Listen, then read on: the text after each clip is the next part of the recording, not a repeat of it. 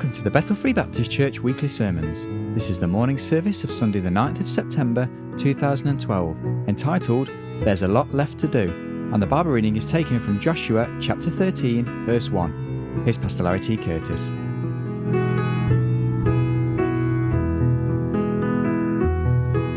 You'll notice this morning that we're not following our usual pattern of our series this morning. We'll come back to that next Sunday, God willing, if the Lord allows me. I don't know who for what this morning, but I have no doubt that God certainly burdened my heart for this simple message this morning that I uh, felt like that uh, should come in uh, at this time. And hopefully, uh, if you're here, you're the one that needs it, and the Lord has put it upon my heart for that purpose, purpose it'll speak to your heart. I'd like to take our scripture reading from Joshua chapter 13. You know, many times when we read in the scriptures, you have those points where that you think, why did God put all that in there? You know, so and so begat so and so begat so and so begat so and so begat so and so begat so and so. You know, why did God, you know, put all that in His Word? You find that this is one of those portions that many times people read it, they wonder, why in the world did God put all of that in there?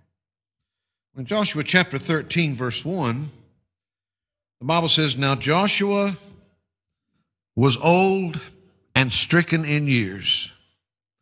And the Lord said unto him, Thou art old and stricken in years, and there remaineth yet very much land to be possessed.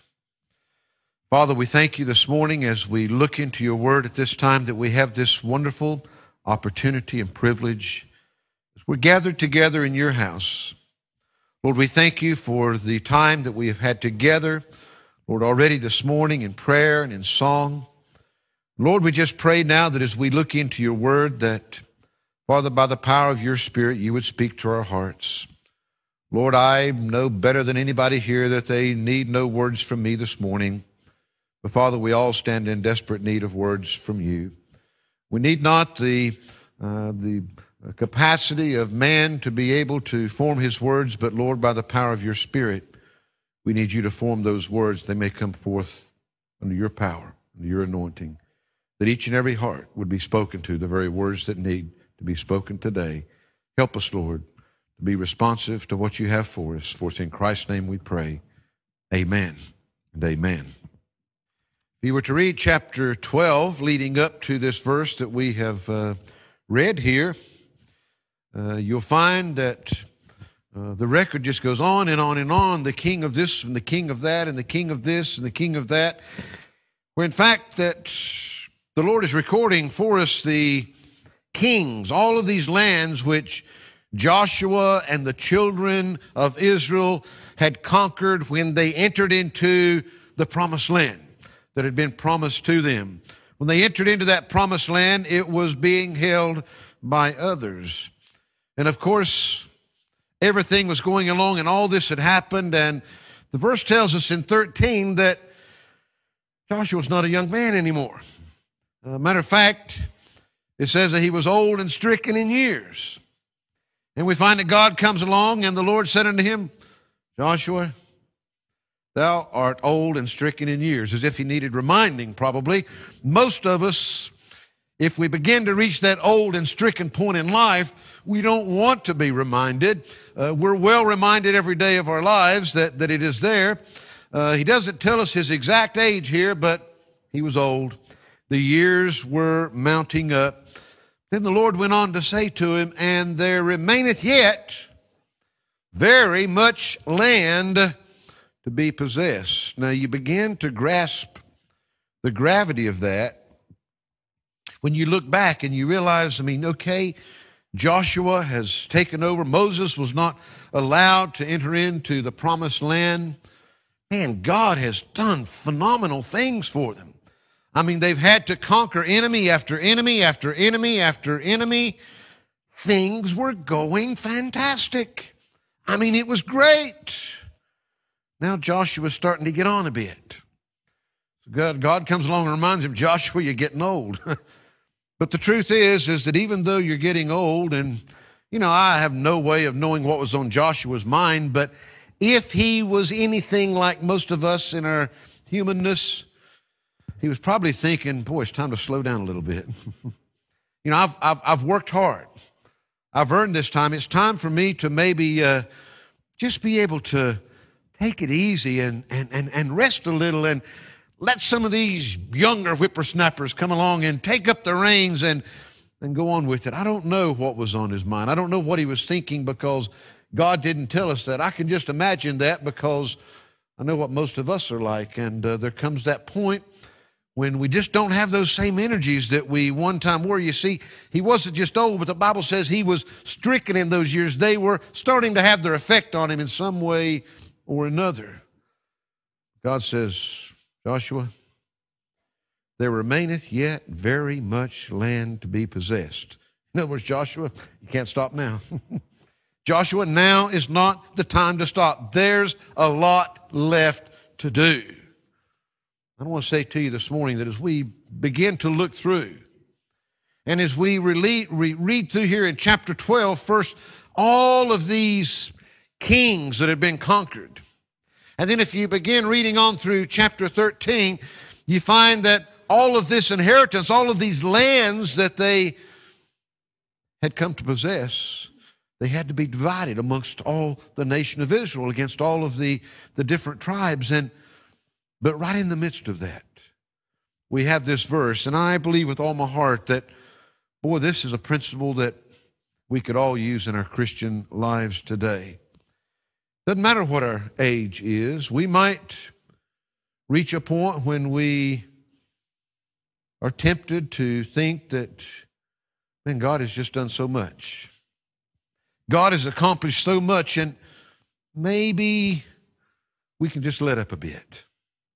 We don't have to work quite as hard. We don't have to do those same things anymore. I mean, after all, when I was a young Christian, I was able to be swayed and I didn't know anything, but now I've studied my Bible all these years and I don't have to worry about that anymore.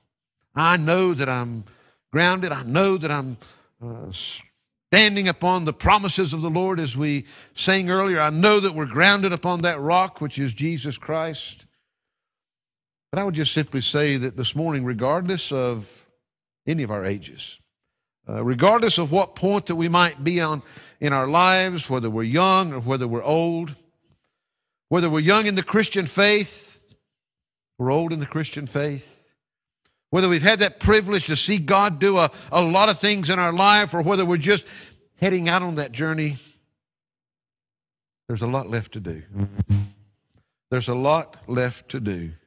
And I want us to just notice some applications of that and what I want to do is just grasp some things out there that I both hope will again do two things this morning.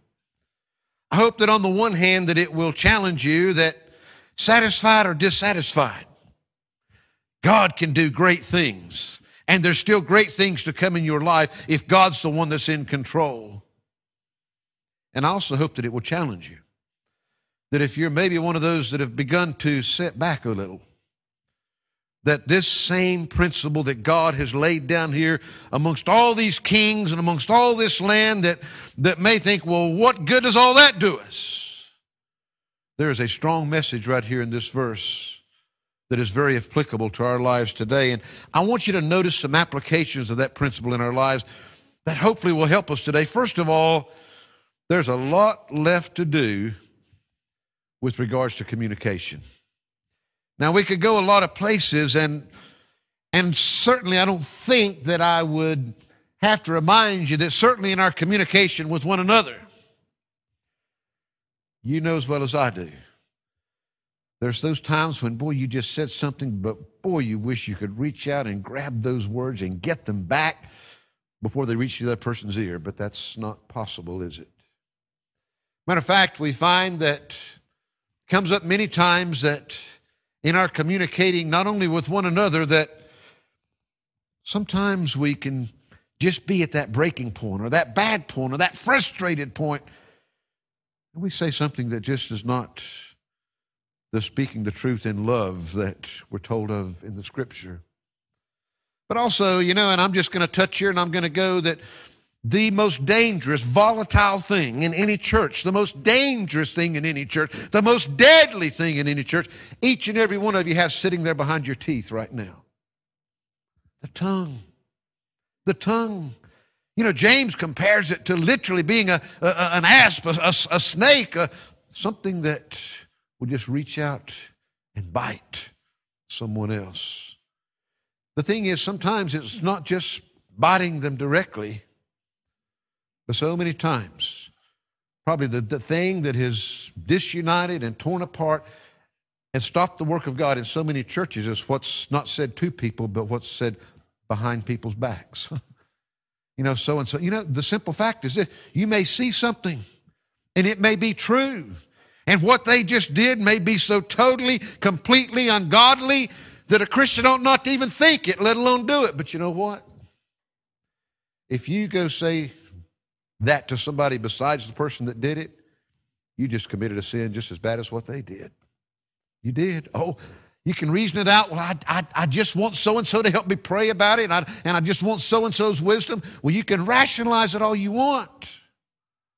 That's not the communication that the Bible, there's a lot left to do in our communication.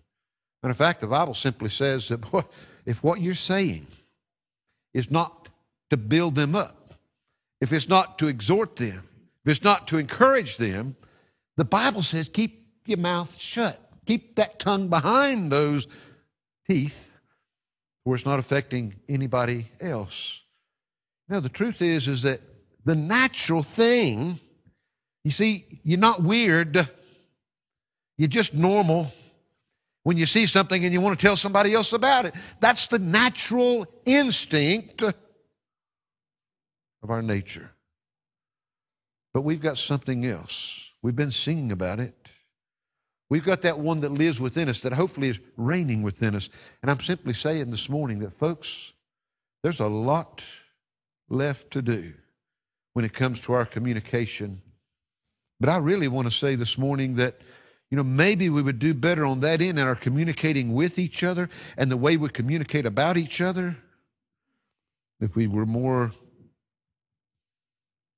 confident in our communicating to God. I wonder if I ask you the question this morning how many have a perfect prayer life? I mean, man, you have got that prayer life down pat. John chapter 14, verses 13 and 14 says, And whatsoever, Jesus said, whatsoever you shall ask in my name, that will I do, that the Father may be glorified in the Son. If ye shall ask anything in my name, I will do it. Wow. That's a pretty big promise. But it is a definite promise. And it is absolutely certain, if you read all this taking place there in John chapter 4, it is a promise to believers today just as surely as it was to those apostles when he was speaking it in John chapter 14. We find that do you notice? And whatsoever you shall ask in my name, that will I do, that the Father may be glorified in the Son. What's the next word in your Bible? Big, long word. I. I F. If. If. If you shall ask anything in my name, I will do it.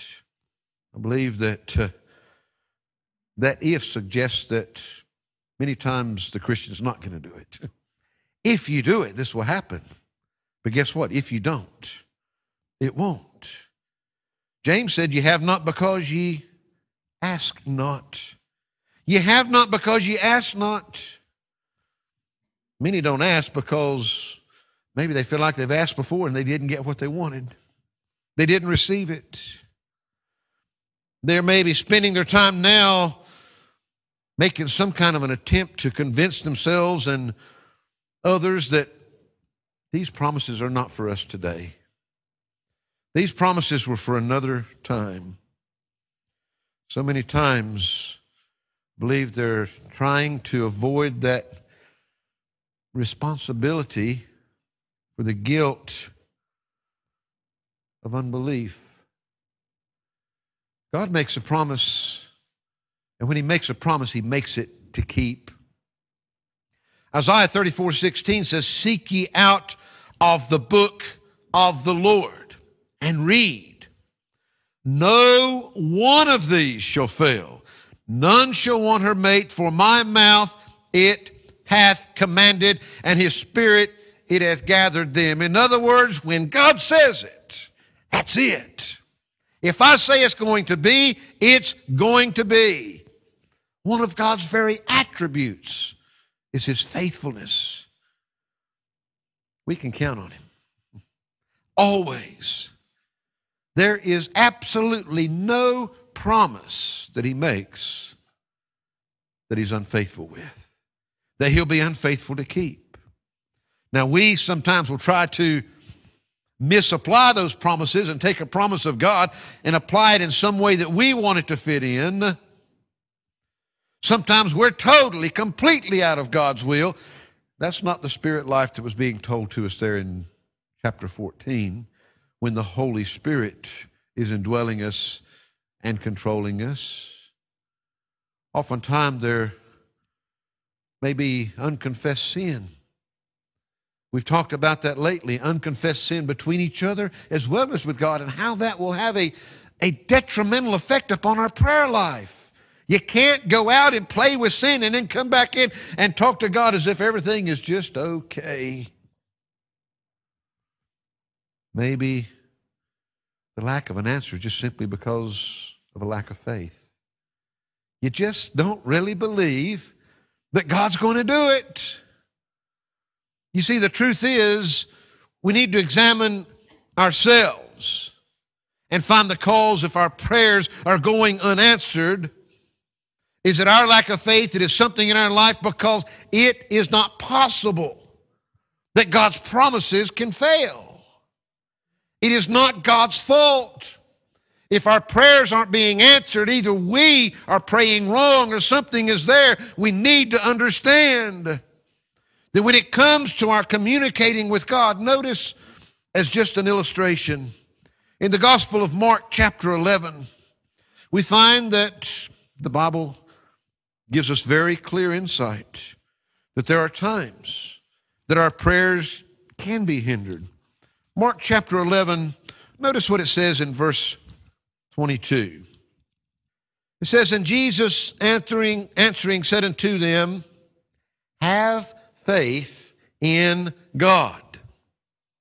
For verily I say unto you, that whosoever shall say unto this mountain, Be thou removed, and be thou cast into the sea, and shall not doubt in his heart, but shall believe that those things which he saith shall come to pass, he shall have whatsoever he saith. Therefore I say unto you, what things soever ye desire, when ye pray, believe that you receive them, and ye shall have them. And when you stand praying, forgive. If ye have aught against any, that your Father also, which is in heaven, may forgive you your trespasses. But if ye do not forgive, neither will your Father, which is in heaven, forgive your trespasses. That's just one hindrance. The Bible's talking, I mean, men, this is monstrous stuff. And I know a lot of times because of the abuses. Have you have you seen some of those guys in their white suits that are claiming their Mercedes and their Rolls Royces and their mansion on a hilltop and, and many of those things, folks? That's misappropriation of God's word. When we are walking with God, when God is in control of you, there's something wrong before you get to your prayer life. There's something wrong with your Christian life if your desires and your wants are still the same thing they were in the flesh. You see, when Christ moves in, when He takes control, they change. You know, we don't become a Christian because we start thinking different and acting different and doing different. But you can't become a Christian without beginning to think different and act different and do different. It's impossible. Something's missing, something's wrong. Christ doesn't move in and everything stay the same. When he's in control of our lives, when He's the one that's sitting upon the throne, our desires change completely. And I believe that all these promises, the simple fact is, if our hearts and lives are right with God, we're not going to be wanting those things. We're going to be wanting above all else for His will, His promises, His word. How can you have absolute confidence that what you're asking God will do? Because He's already told you in His word. When you're standing upon His promises, we know there's a lot of abuses, folks, but don't let the abuses of some take away from what God will really do for you. The power of your prayer life. Now, this is not a sermon on prayer. I just hope that you can grasp and understand and realize that our prayer lives are not everything that they could be. Now, how's your prayer life today? You know, I believe that probably every one of us has some unclaimed ground that we need to take possession of. And whatever the reasons, I mean, that's, that's a complete study in itself, and, and you ought to be there. But the point I'm trying to make here is that, boy, we need to recognize that regardless of what God has and has not done in your life and in your prayer life in the past, there's a lot left to be done. Your prayer life can be powerful. Your prayer life can be life changing in your life and the lives of those around us. Joshua was getting old and stricken in years, but God said, Joshua, there's a lot left to do. And I'm saying to you, there's a lot left to do. Your prayer life can be more than you can probably ever even imagine it to be. When you're walking with God and you're communicating with Him, there's a lot left to do with regards to our communication. But, folks, there's a lot left to do with regards to careful commitment. Boy, that's a scary word, isn't it? I mean, it's, it's, it's almost as frightening as one of those big hairy monsters that we see as kids when it comes into our life, asking for commitment. Romans chapter 12, verse 1 and 2, you see, I, I, I want to make a simple statement. God only knows one type of commitment total commitment. Total commitment. Romans 12, verses 1 and 2 says, I beseech you, therefore, brethren, by the mercies of God, that ye present your bodies a living sacrifice, holy, acceptable unto God, which is your reasonable service. Be not conformed to this world, but be ye transformed by the renewing of your mind that you may prove what is that good and acceptable and perfect will of God. You see, total commitment involves a living sacrifice. Folks, I, am just saying, again, you're not strange and weird. The natural thing is to want to hang on to what you've got, to want to be your own person, to make all of your own choices and your own decisions and have all the control in your hands. That's not a living sacrifice. It cost you something. Total commitment cost. And a living sacrifice is not a one in a lifetime thing, it's a minute by minute thing. Continually in our lives, a willingness to genuinely die to our own personal desires, to commit ourselves to God's will. What does He want from me right now, this minute?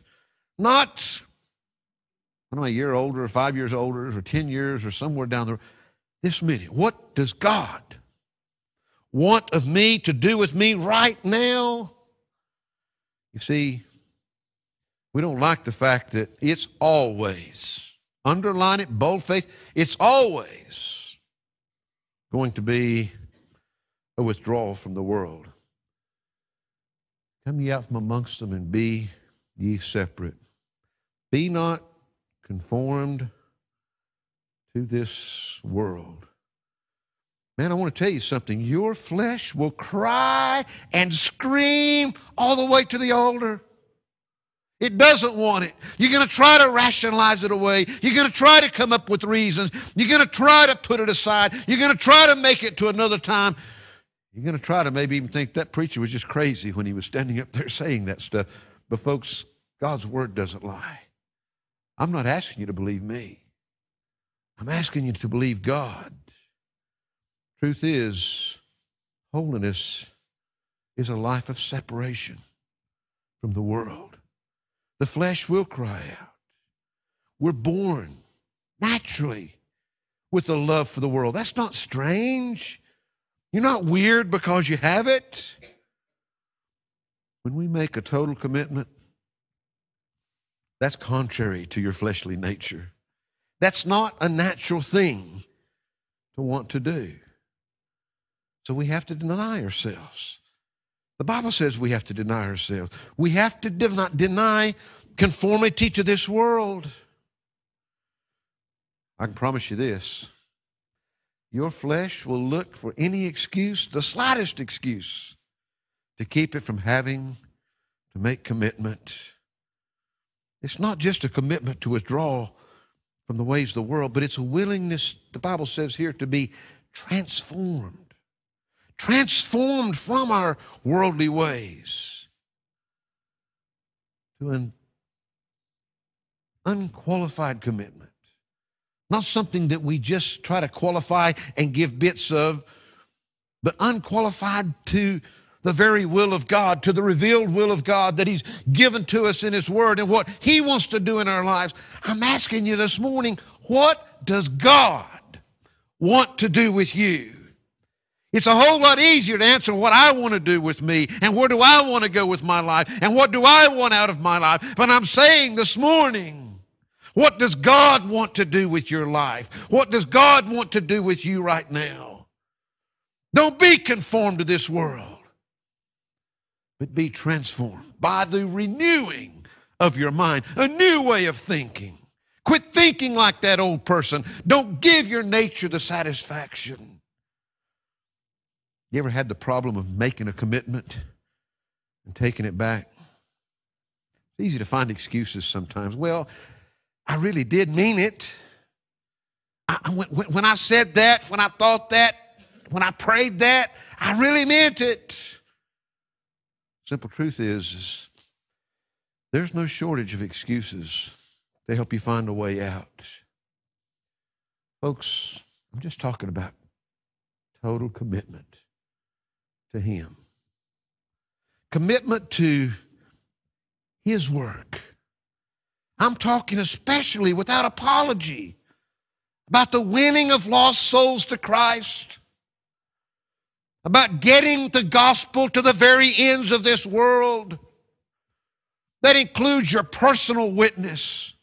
What does God want to do with you that very moment of your life? With those around you. That they might see Jesus, they might know Jesus. Yes, I'm talking about the outreach.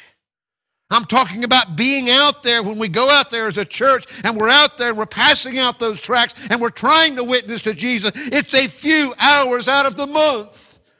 And yet, I promise you this you'll find it's always pretty easy to have an excuse. Something that's really, really important that just happens to fall on that second Saturday at 10:30 in the morning when you always know that's when it's there. I'm not saying that to be mean. I said it to you.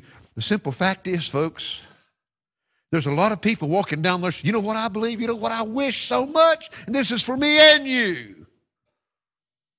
I wish that we weren't so busy with our own lives that we could only set aside one Saturday morning a month out there. There's people out there every day of the week, and they need to know about Jesus, and somebody needs to be telling them about Jesus. And for some of them, we can't go into their homes. We can't go into their workplace. But the least we can do is stand out there on the streets and count for Jesus and be able to share that truth with them. I'm not saying that to make you feel bad. I'm saying, folks, it's going to take some commitment. There's a lot left to do.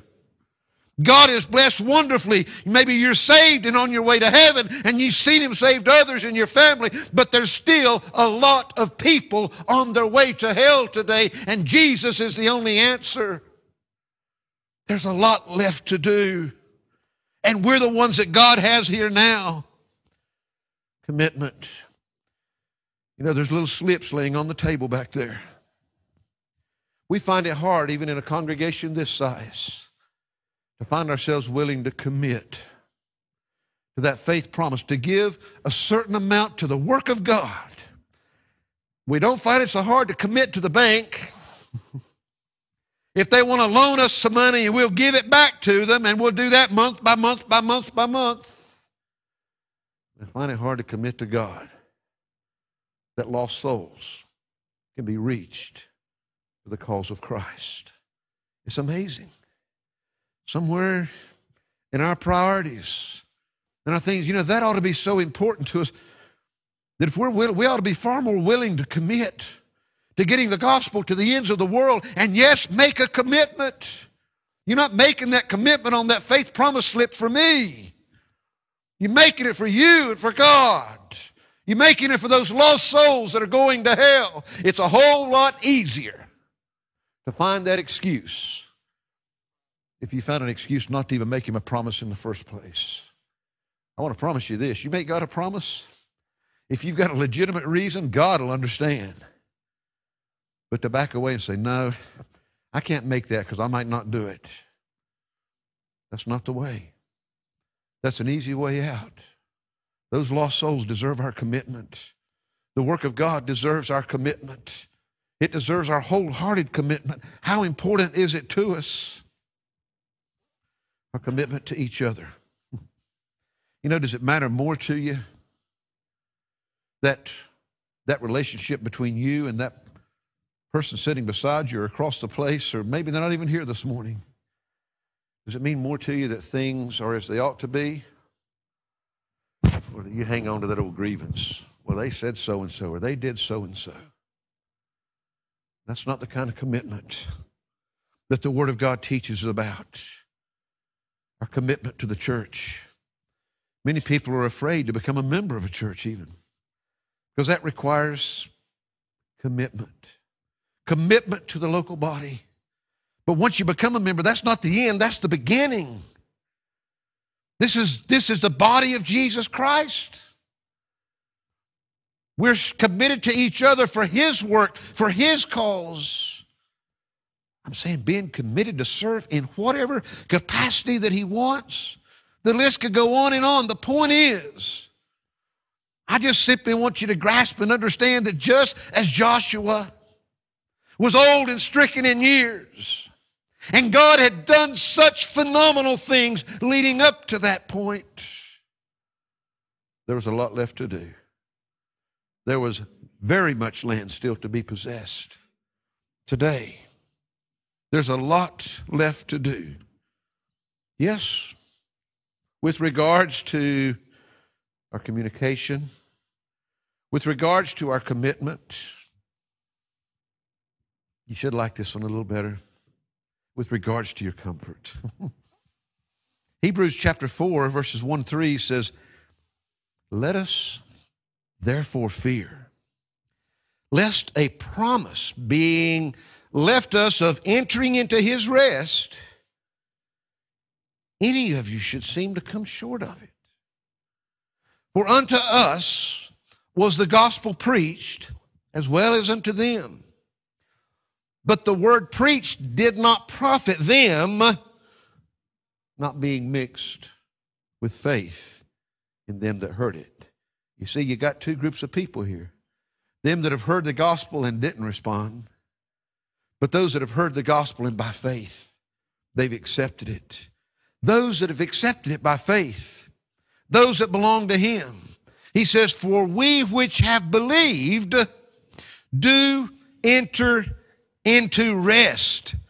As He said, As I have sworn in my wrath, if they shall enter into my rest, although the works were finished from the foundation of the world.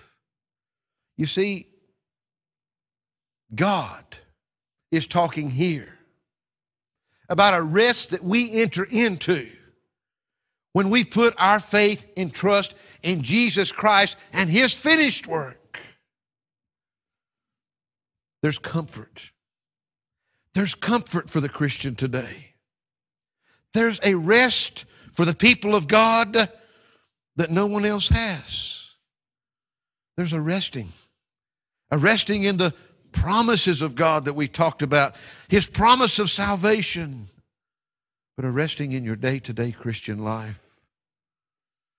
Jesus said in Matthew chapter 11, verses 28 to 30, Come unto me, all ye that labor and are heavy laden, and I will give you what? Rest. Come unto me, Jesus said. All ye, I know sometimes. I know we, we, we talk about all of this commitment and all the doing. I know we get tired sometimes. Sometimes we're trying to carry the load ourselves. Jesus said, Come unto me, all ye that labor and are heavy laden. I will give you rest. He said, Take my yoke upon you. In other words, give me control of where you're going. Take my yoke upon you and learn of me, for I am meek and lowly in heart, and ye shall find rest unto your souls. For my yoke is easy and my burden is light. In the flesh, we make it all so hard and we carry it so heavy and we let it get us down. We become disheartened and discouraged. That's not what the Lord wants from us. Jesus is speaking of soul rest. This great invitation. Jesus said, I will give you rest. You see, it's a rest that's given by Him, it's a promise of God, and God is faithful. We find that it's God that will totally, completely, in every way, keep His promises. There's a lot left to do in the area of this rest, this comfort, this faith rest. I'm just asking you today are, are you resting by faith in His promises? Are you comfortable because you know that you've come to Him, that you're in His hands, that you're in His arms, that He's going to carry that load, that He will be all the strength that you need? Folks, God is not short when it comes to His comfort and his rest. He will give it. He has promised it. It's certain by faith. It's yours today, each and every individual's. Our restlessness, our anxiousness, our worry, all that unrest within our souls, well, it comes when we lack faith. When we lack faith in his promise because we can't really take him at his word and stand on that promise and be feeling all those other things. You see, the simple fact is that doesn't mean you're not going to heaven. It just means that probably as a child of God, when it comes to the comfort and rest in your life, there's a lot left to do. There can be so much more. There's so much more that God can do for you there. There's a lot left to do. Not only with our comfort, not only with our commitment and our communication. Sometimes we forget this one with regards to crucifixion. Now, I'll say real quick that I'm, I'm not talking about the crucifixion of Christ. When he said, It is finished, it was finished. His work was done.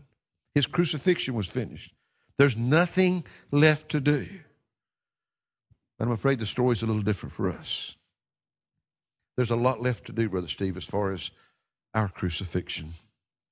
You see, the Christian life is a crucified life. The crucified life is a life where we apply the truth of Galatians 2:20 that says, "I am crucified with Christ, Nevertheless, I live. Yet not I, but Christ liveth in me, and the life which I now live in the flesh. I live by the faith of the Son of God who loved me and gave himself for me. You see, this is applying our death with Christ against that old sin nature to every experience of life. It's living the crucified life, the flesh crucified, but we live in Him. The flesh, oh, it'll fight you every step of the way. you know, it's a battle that you can win, but I can promise you this to win this battle, Brother Carl, it'll cost you your life. It'll cost you your life. Every one of us. It's a battle that can be won, but only when it costs us our life. It's what Hudson Taylor called the exchanged life. The exchanged life, Brother Steve. He had given up one for a totally different one. That one in the flesh for the one that was in Christ. I'm just saying, folks, wherever you are, however far along this journey you are, whatever God has done, whatever that you've been able to accomplish through Him in the past, in all of our lives, there's a lot left to do when it comes to this crucified life. Can you honestly say, I am crucified with Christ to everything that you confront? When you know that it's not the will of God for you. You can try to excuse it, you can try to rationalize it, but you know down deep that's not God's will for your life. You know, we ought to praise Him and thank Him for all that He's done in our lives. But now's not the time to get lax. Now's not the time to stop. Hopefully, the old saying says, We aren't what we used to be but we're certainly not all that we can be. I hope you've grown. I hope that you can see yourself not in a prideful way, but those step by step, sometimes baby steps of becoming more and more like Jesus, not less, not going the other way, not the flesh taking over, but more and more of Him in your life.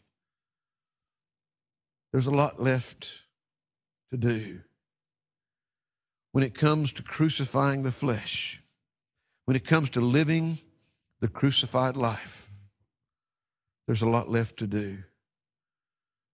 But finally, folks, you say, Preacher, some of those things are hard. I know. That's why there's a lot left to do.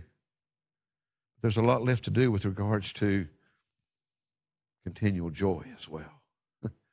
I mean, a life of just continually knowing joy and praising God and there being something there that lift your spirits even in the lowest valley. Philippians 4 4 says, Rejoice in the Lord. What's the next word? Always. Again, I say, rejoice. Always. That word rejoice, it don't mean just to say, yeah, I'm happy with maybe even a little crooked smile. It means to exceedingly rejoice. I mean, it's just coming out of you. It's in an imperative mood, letting us know the urgency. Folks, we need to be rejoicing all the ways. If your life is going to be a recommending recommendation of anyone to accept the gospel, Number one, it's not going to come if all they see in you is what they already have. Doing the same things, enjoying the same things. They see in you an inner joy, a joy filled Christian life that would make them say, Wow, how can they not only have that peace, that comfort in the midst of it, but actually be rejoicing in the midst of it? Hebrews 13, 15 says, By him, therefore, Let us offer the sacrifice of praise to God continually. That is the fruit of our lips giving thanks to His name. Continually. We should be thanking Him and praising Him. There should be continuous joy in our Christian life. And I'm simply asking you, is that where you are in your Christian life that you know that continual joy that you can always rejoice in everything to God? You know, people can get upset over a lot of things. Even today, we start talking about offering a sacrifice of praise. A lot of people object to that. A lot of people do. I'll guarantee you this. You think it bothers some people? Boy, it bothers Satan a lot. I mean, you're going to get under his skin if he's got any. When you start rejoicing and praising God, when He's just brought everything that He can muster against you, and He's made it just as hard as He can, and there you are rejoicing in the Lord. Oh, Oh, yes, it'll bother him. And of course, it's easy to say that, oh, man, he's just doing it in the flesh. It's not real.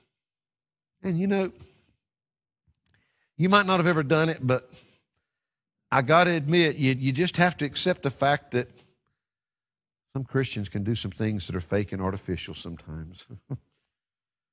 that's not real, that's not genuine. You know what? I'm not their judge. I heard uh, I heard a preacher friend of mine say one day when they people got kind of uh, upset because that some people were rejoicing a little too much in a church service. He says, "I know some of you think that it's just wildfire." He said, "Don't worry though." He says, "There's enough old wet blankets in every crowd to put out the wildfire." some people may be fake. But do we just back away and say, man, we don't want that stuff because it's already. No. I'm saying there ought to be a genuine rejoicing that's coming from the child of God. That's the Christian life. That's what God has for us. And yes, sometimes it is, it means sacrificing a praise. Hey, they might actually be enjoying their Christian life, even if you're not. Maybe it needs to rub off a bit. The simple truth is, folks, we don't need a bunch of artificial hoopla, but we sure could use some more joyful Christians. when it comes to living a life of continual joy, there's a lot left to do. But you know what today? And God wants you happy. He doesn't want you, He wants you to be content, comfortable, rested. And He wants you exceedingly rejoicing. He wants you really happy, so happy that it's just got to come out of you. Yeah, people think you're kind of weird when you're having the worst day of your life and you're smiling and rejoicing. You know, they're really strange people. Amen. And you know, I'm not saying be artificial. I'm just saying when that joy is not there, it can be there. It can be there. Maybe you do need to sacrifice a praise, as the Bible said sometimes. Maybe you don't really feel like it. Maybe if you sacrifice that praise, maybe you'll start feeling more and more of what's inside.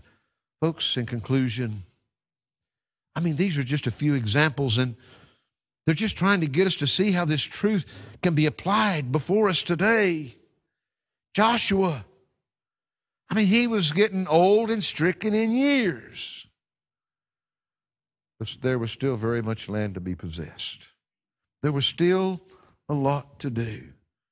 Man, God had done some great things for Joshua and the nation of Israel. They still had a lot left to do. God's done a lot of great things for us. And you know, there are many areas that we could look at in this journey, this Christian life that we're on, this Christ like life. Becoming more like Him day by day. But all I want you to grasp today is wherever you are in your Christian life,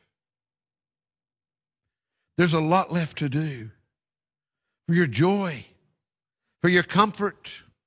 But yes, your prayer life, your communication, your commitment to each other, to the Lord, in all of these areas.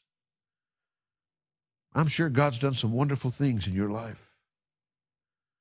But regardless of your age today, regardless of how long or how short of a time that you've been a Christian, regardless of how long you've been on this journey, there's a lot left to do. I wonder. I wonder if God's speaking to you today. I wonder if you've even begun this journey yet of knowing that God's the one that's on the throne in your life. That God's done this great work of redemption in your life, that your sins are genuinely forgiven and covered, that you are a child of God. Get rid of all that artificial baggage and luggage and religion and all that you've got and know do you today need to trust Him for your salvation? You see, there's a lot left to do, but there's only one place for it to begin. That's with Jesus. And if you're here today, I want you to grasp, man, this is just a slight hint of what the Christian life should and can be like. But you'll never experience it. You'll never know it.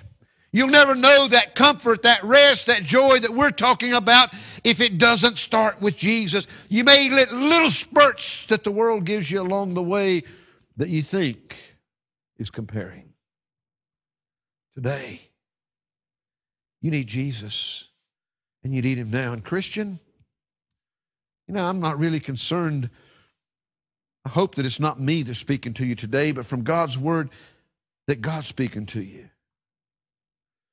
Just like with Joshua. I'm sure God's done a lot with you already. He's done a lot for you. But maybe, maybe He's shown you something today and just reminded you that right now, instead of leaving here the same, right now, you need to talk to Him about it. Right now, there's something that you need to quit carrying around and you need to lay it on the altar. You need to get your brothers and sisters in Christ praying with you about that thing so that we can all be stronger together. Folks, there's a lot left to do in all of our lives. And there's a lot left to do through all of our lives. But today, who's willing? It's one thing to hear it. It's one thing to say, Amen, preacher. That's, that's what it says, but Who's willing to say, Here am I? Lord, there's a lot left to do, but I want to get it done. I want you to do it right now. You see, that comes back to one of those things. You may have to crucify your, your, your flesh right here this morning. You may have to make some commitments that, man, it's going to go against everything within you. You may need to communicate with God with a faith that is beyond anything that you can mentally work up yourself. Folks, God will be your comfort. He'll be your joy. He is here for you today. We can just go on with mediocrity in our Christian lives, and you can just go on without Jesus Christ, hanging on to whatever you want to hang on to. But there's a lot left to do. And God is willing. And He's willing to do it in your life. And He'll do it today if you'll just simply give that life to Him. Father, we thank you today. Lord, as we have seen these very simple thoughts this morning, Lord, certainly thoughts that you impressed upon this preacher's heart. And, and Lord, I must say that certainly reminded me of the areas in my life that Lord, there's still an awful lot to do. But Lord, I thank you that you're there to do that work and that you will do that work. Lord, even when, like Joshua, he was old and stricken in years, and I mean, I guess in the natural that he didn't have a whole lot of strength left, but you were still there. You were still ready to do the work that needed to be done. Lord, I pray. You know the hearts of each one here today. I pray, Lord, for that one that's lost, that's never truly been saved. I pray that you'd give them the courage, the strength to put everything else aside and right here this day to come to Christ. For the Christian, Lord, you've spoken to their heart. Now they can either ignore it or they can act upon it. I pray, Lord, that there would be those that would act upon it today and say, Here am I, Lord. Do what you want to do because there's a lot left to do. In Christ's name we pray. Amen. We're going to sing for our closing hymn again. It's kind of words in itself that should be sung as a prayer. And if we mean it, it simply says, Have thine own way, Lord. Have thine own way. Maybe Maurice could come and play for us. I think Shelley's out. Uh, have thine own way, Lord. It's number 304 in the hymnal. Would you be willing to say that to the Lord today? Honestly, from your heart, Lord, have thine own way. Have your way with my life. Oh, we serve a wonderful God. Nothing's too big for him. Nothing is impossible for him. And yet he's so individual, so big. And yet, individually, cares for you. And he's here for you today. If you need to come, if you want to talk with someone, if you want someone to pray with you, if you just want to talk with someone, then don't just sit there in your seat. Come today. Let someone, we're not going to embarrass you. We're not going to make you do anything you don't want to do. We've got people here that are more than happy and willing to help you today. If there's some way that we can help point you to Jesus, because He's the one that'll make the difference in your life as we stand and as we sing together. Have thine own way, Lord.